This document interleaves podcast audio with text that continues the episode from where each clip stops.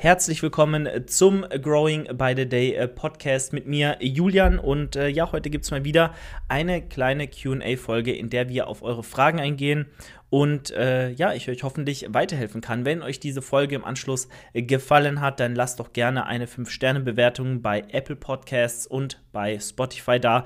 Würde mich sehr freuen und ähm, ja, ich würde sagen, wir schnacken nicht lange und gehen gleich rein.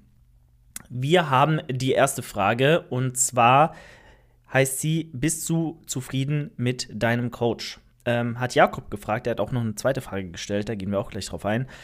Aber bin ich zufrieden? Ja, ich bin sehr, sehr zufrieden und ich kann mir eigentlich nicht vorstellen, bei jemand anderem besser aufgehoben zu sein. Es klingt jetzt sehr romantisiert und sehr, ja, ich sag mal, übertrieben. Aber wenn ich mir so, wenn ich mich so umgucke auf Social Media und da sind eben diese Coaches, die ähm, Bodybuilding ähm, in dem Bereich coachen, unterwegs, vertreten, ähm, dann denke ich mir, ich hätte es nicht besser treffen können. Jan ist wirklich super professionell. Ähm, ich habe es eigentlich schon tausendmal gesagt, aber er ist äh, ja in dem, was er tut, einfach sehr versiert, sehr genau, sehr akkurat ähm, verlässlich und ähm, bei ihm fühle ich mich gut aufgehoben. Ja, also ich glaube ihm 100%, vertraue mich ihm an, ähm, dass er mich da optimal auf 2023 vorbereitet und das Maximum aus mir herausholt. Und dementsprechend bin ich super, super happy und ähm, werde in näherer Zukunft auch nicht darüber nachdenken, mir einen anderen Coach zu holen, weil warum sollte ich?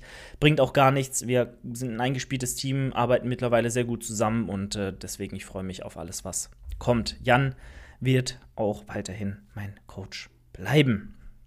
So, dann hast du eine weitere Frage gestellt, Jakob, und gefragt, was meine Meinung zu Gewichtheberschuhen bzw. Kniebeugeschuhen ist. Ja, ähm, was ist meine Meinung dazu? Ich denke, sie werden hauptsächlich, also sie werden schon tendenziell inflationär, inflationär genutzt, wenn man betrachtet, was man damit bezwecken möchte. Viele nehmen diese Schuhe hier einfach nur her, weil sie irgendwie glauben, Defizit zu haben oder irgendwie nicht tief genug zu kommen oder irgendwie meinen, oh ja, ich kann damit so und so viel mehr Gewicht bewegen und was weiß ich. Mm, für die Hälfte der Menschen da draußen oder sogar vielleicht für mehr Leute ist diese, dieser Schritt, sich Gewichtheberschuhe zu kaufen, aber eigentlich gar nicht notwendig. Ähm, denn weder wirst du instant damit so und so viel mehr Gewicht bewegen. Natürlich, wenn du von irgendwelchen Laufschuhen kommst oder irgendwie von total instabilem Schuhwerk, dann wirst du natürlich einen Unterschied merken. Aber dann wirst du auch einen Unterschied merken, wenn du die ganz normale Cross-Schuhe holst, so Crossfit-Schuhe wie die Nike Metcons zum Beispiel, ähm, von, äh, ich glaube, na, wie heißt die Marke jetzt? Reebok gibt es auch einige ganz normale Cross-Schuhe mit flacher Sohle, mit Stütze an den Seiten, die halt nicht so ein Heel haben, ähm, aber die stabil sind und die dir dann natürlich auch ein ganz anderes Gefühl bei der Kniebeuge, bei Grundübungen, bei allem Möglichen geben werden. Und dementsprechend ist es so ein bisschen schwierig, äh, ja, zu rechtfertigen, warum jeder und warum du jetzt unbedingt diese krassen Gewichtheberschuhe brauchen solltest, die teilweise ja das Doppelte kosten, ähm, wenn du gar nicht weißt, wofür. Weil wenn du nicht ähm, eine krasse Sprunggelenks äh, ähm, Mobilitätsdefizit hast, dann reicht es auch, wenn du ganz normale Schuhe hernimmst und da ganz normal beugst. Es, es wird dir keinen Mehrwert bringen.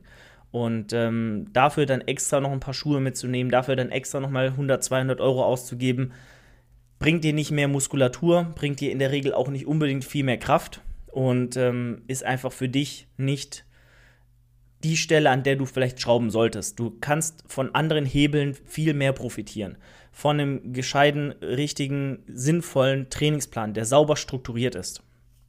Von ähm, einer guten Ernährung, einer zielgerichteten Ernährung, vom Tracken deines äh, Progress, von einem guten Schlaf, von einem Coach allgemein, der dir sagt, wo es lang geht.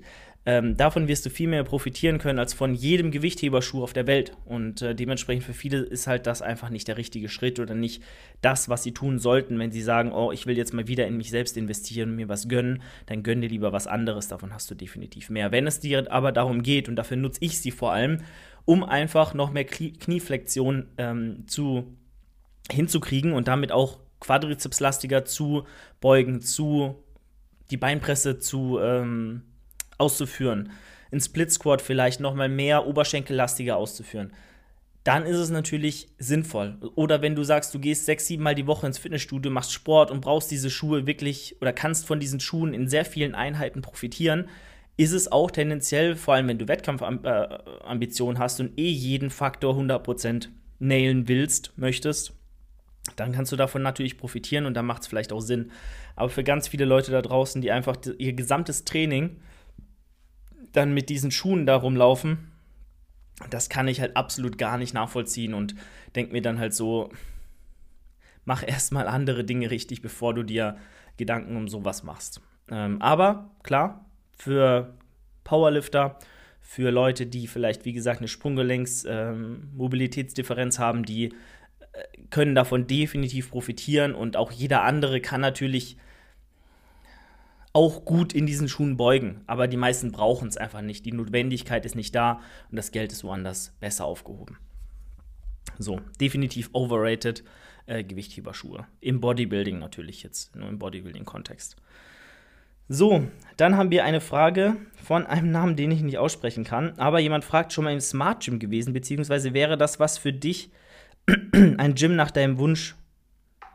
Wäre für dich ein Gym nach deinem Wunsch zu ich verstehe diese Frage nicht ganz, äh, nicht ganz, schon mal im Smart Gym gewesen, beziehungsweise wäre das für dich ein Gym nach deinen Wünschen? Ah, jetzt, so, jetzt habe ich den Schluss gezogen. Ähm, ja, voll. Also das Smart Gym, so zumindest das, was ich gesehen habe, vor allem das größere, ähm, ich bin mir gerade gar nicht sicher, wo das ist. Ich kann eigentlich hier mal nebenbei googeln. Ähm, Neumarkt, Neumarkt ist das. Ich glaube, das ist irgendwo in. Wo ist das eigentlich? In Bayern? Oder in NRW? Ich, ich habe keine Ahnung. Ihr merkt ganz gefährliches Halbwissen. Aber ich weiß, dass natürlich eins in Heilbronn ist.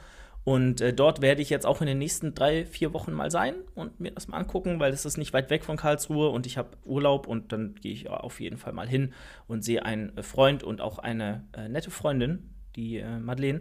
Und ähm, Grüße gehen raus, falls du diesen Podcast hörst. Ich weiß es nicht. falls ja, dann fühle dich gegrüßt. Ähm, und da freue ich mich drauf, mir das mal anzugucken, weil die haben dort auch cooles Equipment. Also sowas hat die halt kein Studio in Karlsruhe, Eleiko-Scheiben, eine, eine, coole Handelbank, Plattform, äh, auch wirklich Maschinen, die halt wirklich auch funktionieren, darauf ausgelegt sind, biomechanisch das zu tun, was sie sollen, äh, Sinn machen. Ich weiß nicht, ob es eine Hack Squad gibt. Ich glaube fast nicht. Müsste ich mal gucken weiß ich tatsächlich gar nicht. Aber die haben gutes Licht, die haben echt eine coole Atmosphäre und da freue ich mich sehr drauf, dort mal trainieren zu können und mir das Ganze mal anzuschauen. Ansonsten, ähm, ja, es wäre definitiv ein Gym nach meinen Wünschen. Auf jeden Fall. Und äh, wäre sowas in Karlsruhe, ich würde sofort wechseln, weil ganz ehrlich, no offense, aber die Studios in Karlsruhe sind so eine Katastrophe. Ich ich schlage mir manchmal die Hände über den Kopf zusammen, dass hier noch kein gescheites Fitnessstudio ist, was halt wirklich irgendwas kann. Und das ist extrem sad zu sehen, immer wieder. Ähm, ja, weil wir haben hier so ein Luxus-Fitnessstudio in Karlsruhe, das heißt Pfitzenmeier, kennt ihr vielleicht auch. Ich glaube, es gehört irgendwie auch zu Fitness First oder irgendwie zu einer größeren Brand, ist so eine Unterluxus-Marke. Ähm, ja, da gehen halt die ganzen Mit-40er hin, die denken, oh, ich muss meinen Nachbar beeindrucken, weil ich sagen kann, ich bin dort angemeldet. Und die haben halt so Sachen wie ein Schwimmbad, irgendwie Sauna, äh, Wellnesslandschaften, aber zum Trainieren wirklich halt fast gar nichts. Tausende Kardiogeräte und dumme Maschinen, aber irgendwie nichts Halbes und nichts Ganzes. Also Pfitzenmeier ist eine Katastrophe hier. Dann haben wir natürlich äh, Venice Beach. Das ist, glaube ich, noch mitunter das, was einem Bodybuilder am ja, sympathischsten ist aber muss auch ehrlich sagen, vom, von der Aufmachung her mit zwei Standorten in Karlsruhe ist das halt auch jetzt nicht top-notch und irgendwie besonders. Ähm, da bin ich schon ganz froh, dass ich gerade, weil ich da auch arbeite, oben drüber, ich muss nur die Treppe runtergehen, im Fit-In hier in Karlsruhe angemeldet bin. Könnt ihr auch mal googeln und euch das anschauen, aber ist nicht der Rede wert. Ist halt eine größere Kette hier und die äh, macht, was sie soll. Sie hat Gym 80 Maschinen, sie hat Hammer Strength Geräte, die Hantelscheiben sind des, des Todes scheiße, die Hanteln, die Hantelstangen auch. Aber zumindest gibt es alles, was man so braucht. Es wäre halt cool, wenn man eine Hack Squad hätte, wenn man äh, geilere Maschinen hätte, wenn man ja da mehr Auswahl einfach hätte, um da auch sein Ding durchzuziehen. Jetzt ist zum Beispiel auch die Smith Machine kaputt, nicht so nice. Ähm, nichtsdestotrotz, ja, macht man das Beste draus und man nimmt, was man kriegt. Dennoch, wie gesagt, Smart Gym, das wäre in Karlsruhe definitiv dann meine, mein Gym of Choice, sag ich mal so. Weil da vor allem dann auch eher Gleichgesinnte sind, als jetzt in so einem Rentnerstudio, in dem, dem ich bin. Wobei man auch sagen muss, bei uns sind auch tendenziell dann auch jetzt jüngere Leute am Start, gerade mitten in der City, wo ich trainieren gehe. Aber es ist halt trotzdem einfach schlägst du jedes Mal die Hände über den Kopf zusammen, wenn du dorthin gehst und dir anschaust, was die Leute da teilweise machen. Traurig. Naja, aber äh, das soll nicht das Thema sein. So, dann haben wir eine Frage von Marvin. Vor allem beim Rückentraining immer übelsten Pump im Unterarm. Tipps. Verfälsche deswegen immer recht stark und spüre den Rücken nicht sonderlich gut. Also, Marvin, da kann ich dir auf Anhieb zwei Tipps geben. Zum einen, nimm weniger Gewicht. Rückentraining bedeutet nicht, ultra viel Gewicht nehmen, Schwung nehmen und, und irgendwie hoch mit dem Ganzen, sondern isoliert den Rückenmuskel treffen, den du treffen willst. Und das gliedert sich hauptsächlich in den Bereich des oberen Rückens, Trapez, Rhomboideen, ähm, hintere Schulter etc. und dann auch den Latissimus, ähm, der dann wiederum der zweite Part des Rückens ist. Und da musst du dir ganz klar machen, willst du eher über Schulterblatt arbeiten, was dann eher dann den oberen Rücken ähm, beansprucht, oder willst du wirklich isoliert in den Latissimus reinarbeiten, was eben eine, ein Zug des Armes zum Körper hin ähm, bedeutet. Und dementsprechend musst du natürlich die Übung so wählen, dass du auch diese Bereiche des Rückens optimal treffen kannst. Du kannst natürlich auch sowas wie Langhantelrudern machen, eine Bend-Over-Row-Variation, die dann beides so ein bisschen drin hat. Aber tendenziell bietet sich halt immer an, isoliert zu arbeiten, bestimmte Muskelgruppen aus dem Rücken herauszunehmen und andere wiederum reinzunehmen und da dann auch mit weniger Gewicht isoliert in diese Muskelgruppen zu gehen und da zu arbeiten. Und der zweite Tipp ist, hol dir definitiv Zughilfen. Zughilfen sind ein Gamechanger für dein gesamtes Training, aber auch für Sachen wie zum Beispiel äh, rumänisches Kreuzheben, also für dein gesamtes Rückentraining, aber auch für die Hamstrings im Bezug zum rumänischen Kreuzheben, zu Split Squats zum Beispiel, wo du die Hantel halten musst oder auch ähm, ja, Bizeps Curls, wenn du zwei 20er Hanteln in der Hand hast und dann machst du deine 15 Reps oder so, dann bist du halt irgendwann auch griffkrafttechnisch limitiert und kannst davon profitieren, Zughilfen zu nutzen. Und das würde ich jedem empfehlen, Zughilfen bitte nehmen, nutzen und damit äh, arbeiten, weil du hast keinen Grund, es nicht zu tun. Du wirst nicht dünne Unterarme kriegen, nur weil du bei ein paar Übungen jetzt Zughilfen mitnimmst. Du wirst immer trotzdem zugreifen müssen, die Unterarme beanspruchen müssen, aber nicht in dem Maße, wie wenn du es wie wenn du keine nutzen würdest. Und dementsprechend keine Scheu, eure Unterarme werden nicht dünn. Nimmt Zughilfen bitte und nutzt den Vorteil, den sie euch bieten und konzentriert euch so einfach viel besser auf den Zielmuskel. So, Plädoyer für mehr Zughilfen äh, in unserem Leben. Genau, also das sind so die zwei Punkte und dann natürlich isoliert die Technik nochmal betrachten. Wenn du sagst, du fälschst ab, dann da auf jeden Fall akkurater arbeiten, ähm, nicht auf Biegen und Brechen so viele Raps wie möglich rausballern, sondern zielgerichtet die Raps rausballern und dann auch ähm, merken, okay, irgendwann kommt ein Punkt, wo halt der Technik-Breakdown so hart ist, dass ich irgendwann auch sage, okay, jetzt ist der Satz vorbei und jetzt ist Muskelversagen erreicht und die Technik sollte von äh, Anfang bis Ende immer gleich aussehen und das muss die Prämisse sein, immer äh, wenn du an dein Training herangehst, an den Satz herangehst. So, dann haben wir die letzte Frage von Fabian Stein. Wie wichtig ist die Exzentrik? Zwei bis drei Sekunden bei ausnahmslos jeder Übung, Grund und ISOs. Also er will jetzt wissen, sollte man eine langsame Exzentrik bei Grundübungen und bei isolierten Übungen äh, mit einbauen? Und die Frage ist natürlich nicht so pauschal und einfach zu beantworten.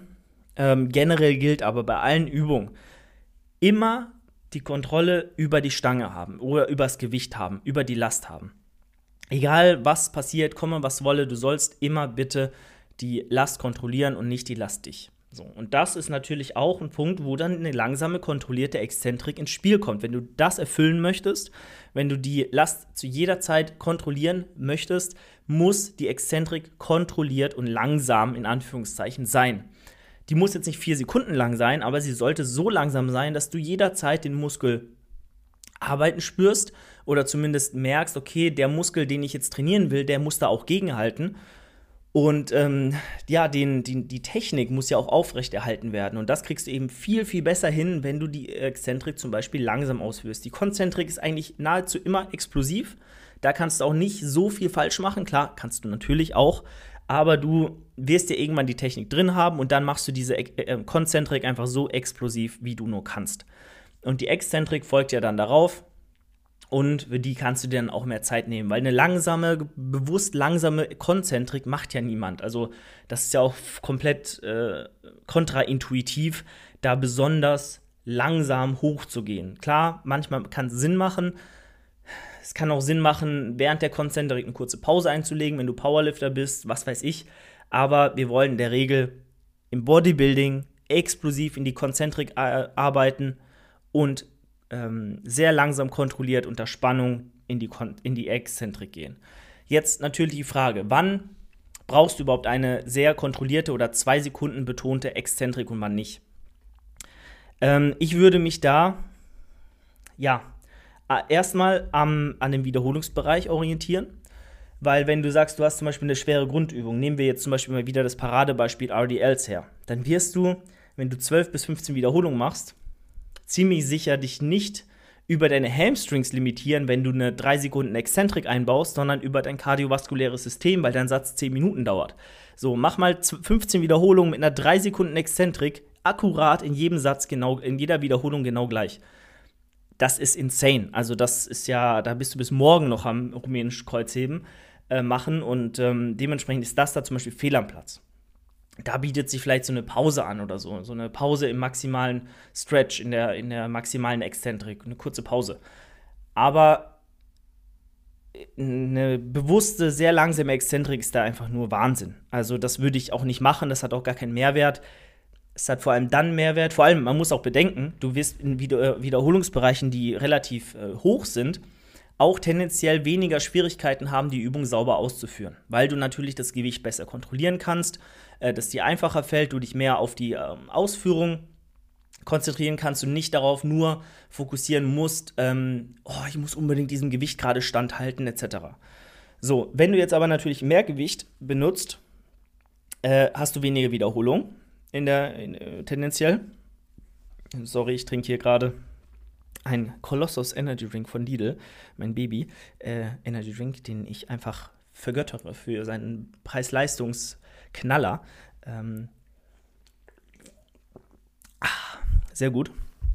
Ansonsten, äh, wie gesagt, wenn du dann wie, wen, äh, geringere Wiederholungsbereiche hast, wo du schwerer trainierst, sieht das Ganze natürlich schon anders aus, weil der Satz nicht so lang dauert. Du wirst äh, weniger Wiederholungen machen und du kannst auch dann, weil du eben mehr Fokus auch auf die Technik widerlegen musst. Du musst dich noch mehr konzentrieren und äh, du gerätst, weil das Gewicht natürlich extrem hoch ist, auch mal eher in die Versuchung, unsauber zu werden und einfach nur irgendwie diesen Satz zu Ende zu kriegen, weil das Gewicht dich so belastet, so hoch ist, dass du dich, wenn du dich damit äh, dazu zwingst, eine langsame Exzentrik mit einzubauen, deutlich, also du, du kannst dann deutlich sauberer arbeiten. So, weil das Gewicht dann noch kontrollierter herabgesenkt wird, noch kontrollierter bewegt wird und du deinen Muskel auch noch besser, äh, wesentlich besser treffen kannst, als wenn du es einfach nur hoch und runter äh, fallen lässt oder auf und ab bewegst, ohne wirklich dich auf die Übung und die, die Tempovariation zu konzentrieren,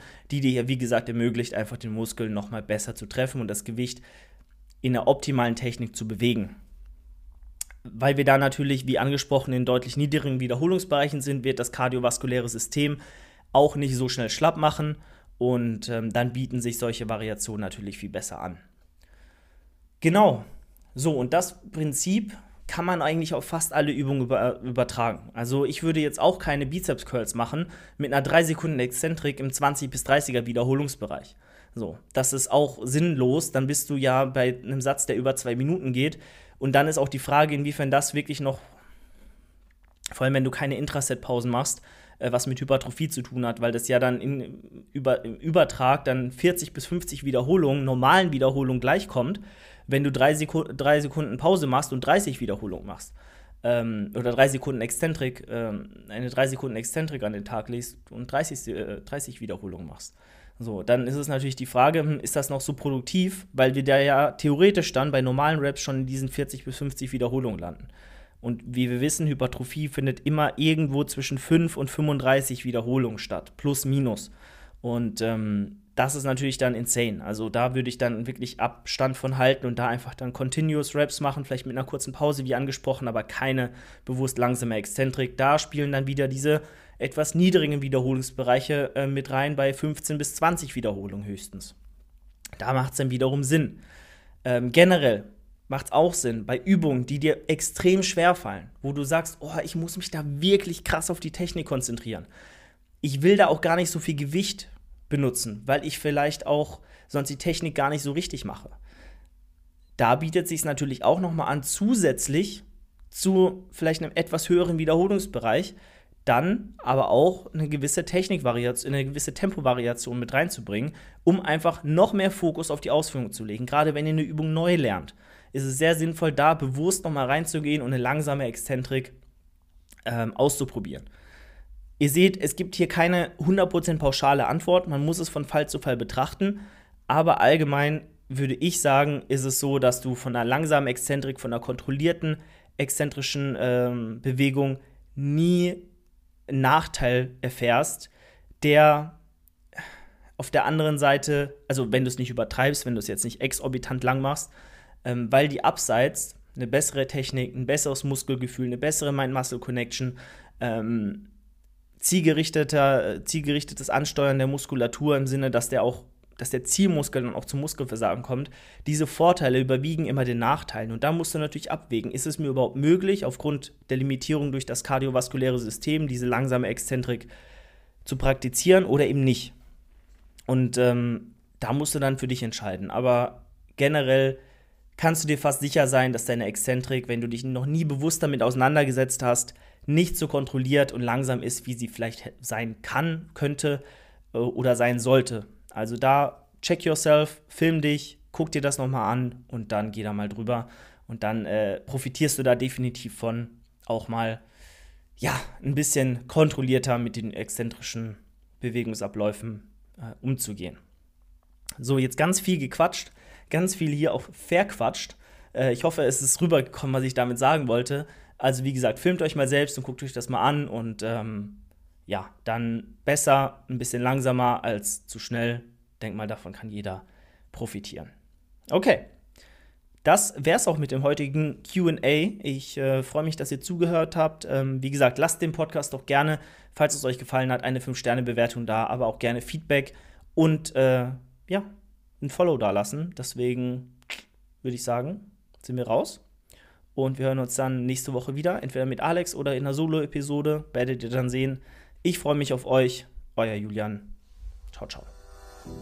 Vielen Dank fürs Zuhören. Das war die heutige Folge des Growing by the Day Podcasts. Wenn ihr diesen Podcast ein bisschen unterstützen möchtet, könnt ihr das gerne mit einem Einkauf bei foodtastic.shop tun. Dort einfach den Code Julian20 eingeben und 20% auf das gesamte Sortiment sparen. Solltet ihr momentan keine Supplements brauchen, würde ich mich auch sehr über eine positive Bewertung bei Apple Podcasts freuen oder einem Follow bei Spotify. Das würde dem Podcast enorm weiterhelfen und mich riesig freuen.